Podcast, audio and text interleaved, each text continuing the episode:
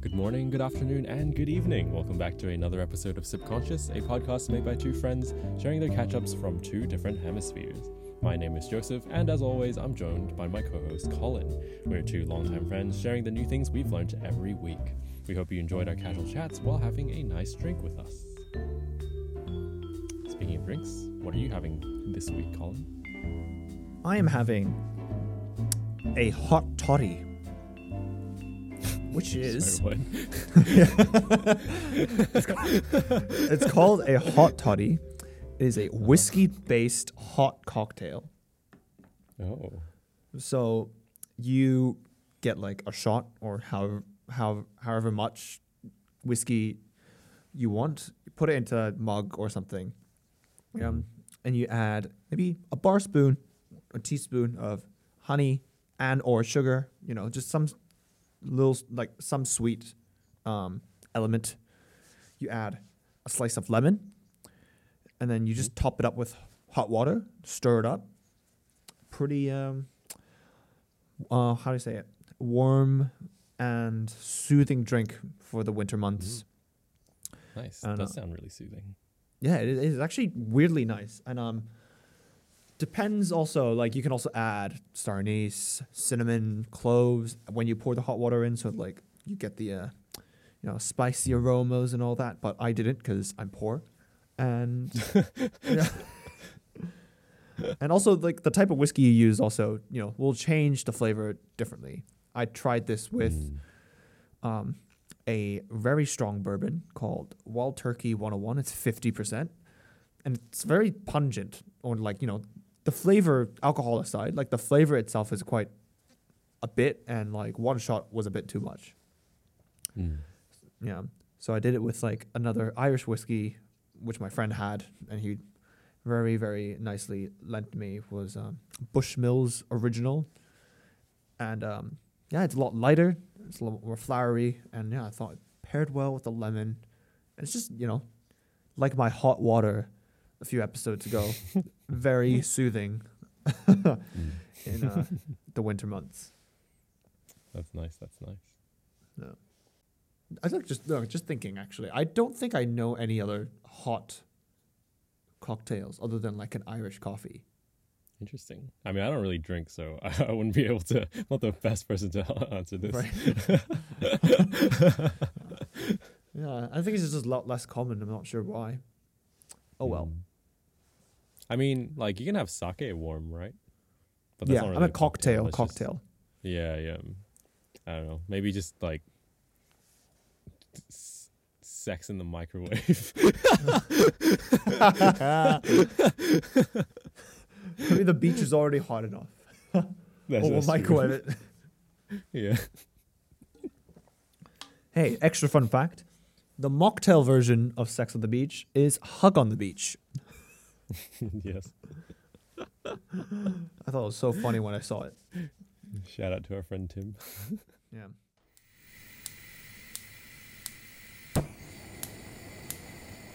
So today I wanted to talk a bit about music. Um, I think we're both the type of person that likes to find new songs to jam to and like kind of listen to more obscure genres, right? That's not really pop and stuff. I mean, we do listen to pop sometimes, but Yeah, I don't even know anymore. You know. Who cares? Doesn't matter.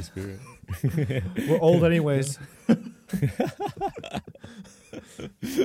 uh, um, cynicism aside, um, uh, actually having a lot of fun trying to figure out like exactly why I like certain songs, um, in terms of Mhm. like how they're written.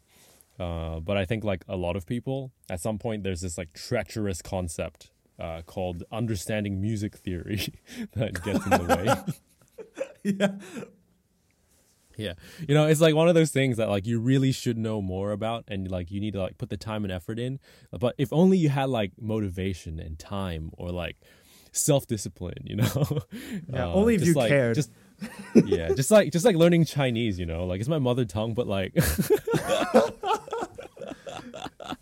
For half of our for half of our listeners, that hit too close to home. yeah, but but I digress. um, yeah, so for context, uh, my music theory knowledge is quite limited. Uh, but recently, I've been like sharing and discussing songs with like a friend, of mine. Uh, shout out to A Frank, um, and his like music theory knowledge is much more in depth than mine, and he was kind enough to share his knowledge during one of our discussions. Uh, so today I wanted to try and explain with the help of like this music theory like side of why a specific chord progression in a song sounded quite nice to us. Huh. Okay. Okay. So I hope I hope this like the it'll play all right. But yeah, so the chord progression goes like this. Yeah. Okay. So the progression progression goes like that. And to me, like that third chord there sounds pretty tense. It sounds a little bit spicy. um, but it's still like it still manages to like resolve pretty well into the fourth chord, right? Um, Mhm. but yeah, okay. So um, I'm gonna try and like explain this for people who have like zero knowledge of music theory like me. Uh, so for simplicity, let's like let's just start with a key and the key of C because I think everyone will kind of know that general sphere. Uh, so to provide a quick starting guide, the concepts that we'll need to understand will be scales, chords, and notes. And please don't run away. um, I will try my best to explain them simply. Um, so notes are pretty self-explanatory. I think they're like a specific frequency that you hear that has a characteristic sound. So like a C sounds like a C, a D sounds like a D, right? And like, um, and so on. And these sounds, um, like they have like a relative relationship to each other. So I guess if I was to use an analogy like having light bulbs, uh, like they would have varying brightness. So you can compare them. So like, let's say bulb B is brighter than bulb A, but like dimmer than C or something like that, right? Like Mhm. They are of a specific brightness. And so what scales are in this case is a set pattern between notes of this kind of like relative relationship. So using that bulb analogy again, like you, let's say you have seven bulbs and you've labeled them C D E F G A B. Oh, how convenient! um, and they'll have a certain like brightness relative to each other. So let's say bulb D must be like two magnitudes brighter than C, and E has to be two magnitudes brighter than D, and F only has to be one magnitude brighter than E. I think our editor, our editor Tiffany, is like in the background, like, "Wow, he's so good at Yeah. explaining." Oh yeah, fun scales." fact. fun fact again. Tiffany actually Mm-hmm. studied music at the Mm. um, University of Watford. Um, What? no, no, no, it's like genuine, just giving some praise to our editor. You know, Mm, mm. Hidden hero. and finally, there are chords, uh, which are a combination of notes played at the same time. And the bulb analogy kind of breaks down here, but like, you know what? I'm just going to stick with it. So let's say you had someone positive. Let's call them like a major person. they, they needed like three bulbs. Like they don't, they don't really care what the three bulbs are. They just care that like the three of them like are of a specific like relative brightness to each other. So it has to be like one has to be two magnitudes brighter than the other, and one has to be one magnitude brighter than the other, or something like that. And let's say you had a kind of negative person, and let's say like a minor person. um, uh, so they're they're also looking for three bulbs, but like of like it can be any three bulbs as well, but it's a different relative brightness to the major person. So yeah, that was my that was my attempt at explaining scales, chords, and notes. Um, so yeah, so back to scales real quick. If I have a scale, let's say like C major, it has seven notes uh, with a specific relationship to each other. They can also be numbered from one to seven. Um, so I'm just to go back to that progression again.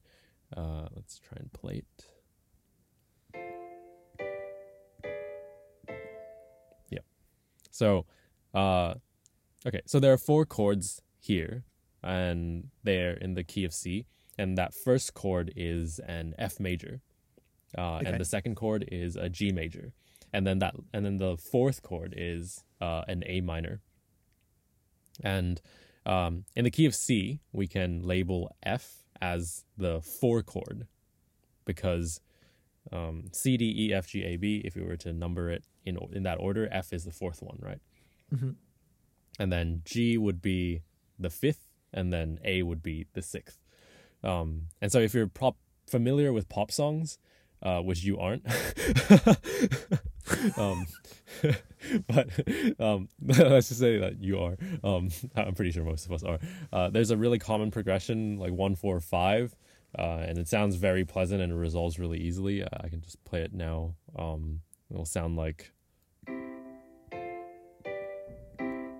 And now I've like been copyrighted by like every single artist on the planet. but yeah, if you notice there, um, this chord is so that's the G major. It resolves really nicely into the root, which is C, the one, Mm-hmm. right? Like, and so that G major is called a dominant of the the scale. Um, you you just need to know the name of that and that it like creates tension. Um, okay, so back to that mis- mysterious like third chord that I've kind of avoided talking about, right? Um, so again, let's play that progression.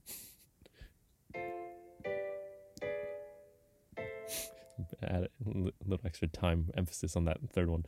Um, so that chord is uh, a sharp five, which is the same as the five chord, which is the G major that we're talking about, except um, we've swapped the G in that chord for a G sharp instead.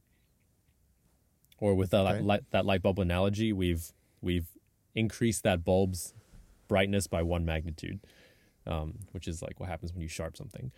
And so the interesting thing about this chord is that it doesn't really fit into our major scale format, because it's like not C D E F G A or B. It's G sharp. um, but it's like it it's sounds like quote unquote spicy to like because it feels kind of different, but it still resolves well into the next chord. And Yeah. so, kind of an explanation for this is that the thing about this sharp five chord is that it's you only need to add one note to it for it to become another chord, uh, which is actually an E major seven. So I'm just going to play those two notes. So I'll, I'll get that sharp five chord. And if I added an E on top of it, it's actually an E major seven chord. Um, and this is kind of important because um, when I've added the E on top of it, if we, let's say, let's go back to the scales. Um, we've so far we've built the scale on C, right? We started at C, but let's say we started on Yep. A instead. Um, if we built a scale starting from A, it would be A, B, C, D, E, and so E is actually the dominant of the A major scale. Um, and so what's happening here is that there's kind of this like mini key change that goes on without actually like straying too far away from the overall like C major scale. Um, and because E is the dominant of A, Mm-hmm. of like an A major scale. Um, Yeah. And A is like the sixth of the C. And in that chord progression, it went four, five, sharp five, six. So what's happening in that little chord progression here, um, where it goes like, is that that sharp five um, kind of functions as like a dominant of a different key. So you just kind of jump to a different key, but it resolves into the six, which is part of your original key. Um, and so if you go back to the root, that still sounds like natural overall. So if I was to add like the one after this chord progression, then it would go like. Like it's still everything still like resolves nicely, but it just has that extra little flair, um, even though it's like not part of the key. Uh, And Mm. so yeah, I thought it was just a super interesting and conceptual way to understand like just just a random chord that I felt was a little bit spicy. Yeah, Spicy. yeah, but yeah. Shout out to my friend A Frank for explaining this to me. Um, yeah, I hope I hope this con- I was able to convey it mildly well over like only uh oratory way. yeah. T- Tiffany's sure diagrams like du- dub over the whole podcast. yeah, this is music theory. yeah. So, what time is it, Colin? It is the time of the facts, and facts only. Al- alternative facts? No, no, no, let's not go there. Did you know only the King of Hearts in a deck of cards has no mustache? No way. Yep. Wait, you know, I'm, I'm gonna go. I'm gonna go grab a deck of cards. you better not be Okay. lying to me. I'll be right back. Okay. Oh, how convenient a deck of cards. okay. Shut the front door. I know, right? What? Where's the mustache? Yeah. and the King of Hearts is also like stabbing himself with a sword, like the only one. Someone's really unhappy. Oh, he's holding it in a really awkward way. Yeah, I don't know if he's stabbing himself, but like he's it looks like he's shoving a sword through his head, but I don't think Kind that's what he's Kind of looks like he's just scratching the back of his head with a with a dagger. Yeah. But, Wow, you know, look at these little details. why is that?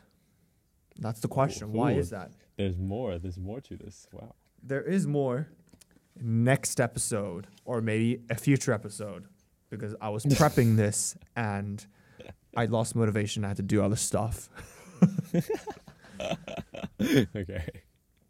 Well, I guess that gives you a reason to come join us next week, um, where we probably won't be discussing this topic, but um, Yeah, maybe not next week. We'll do like some week later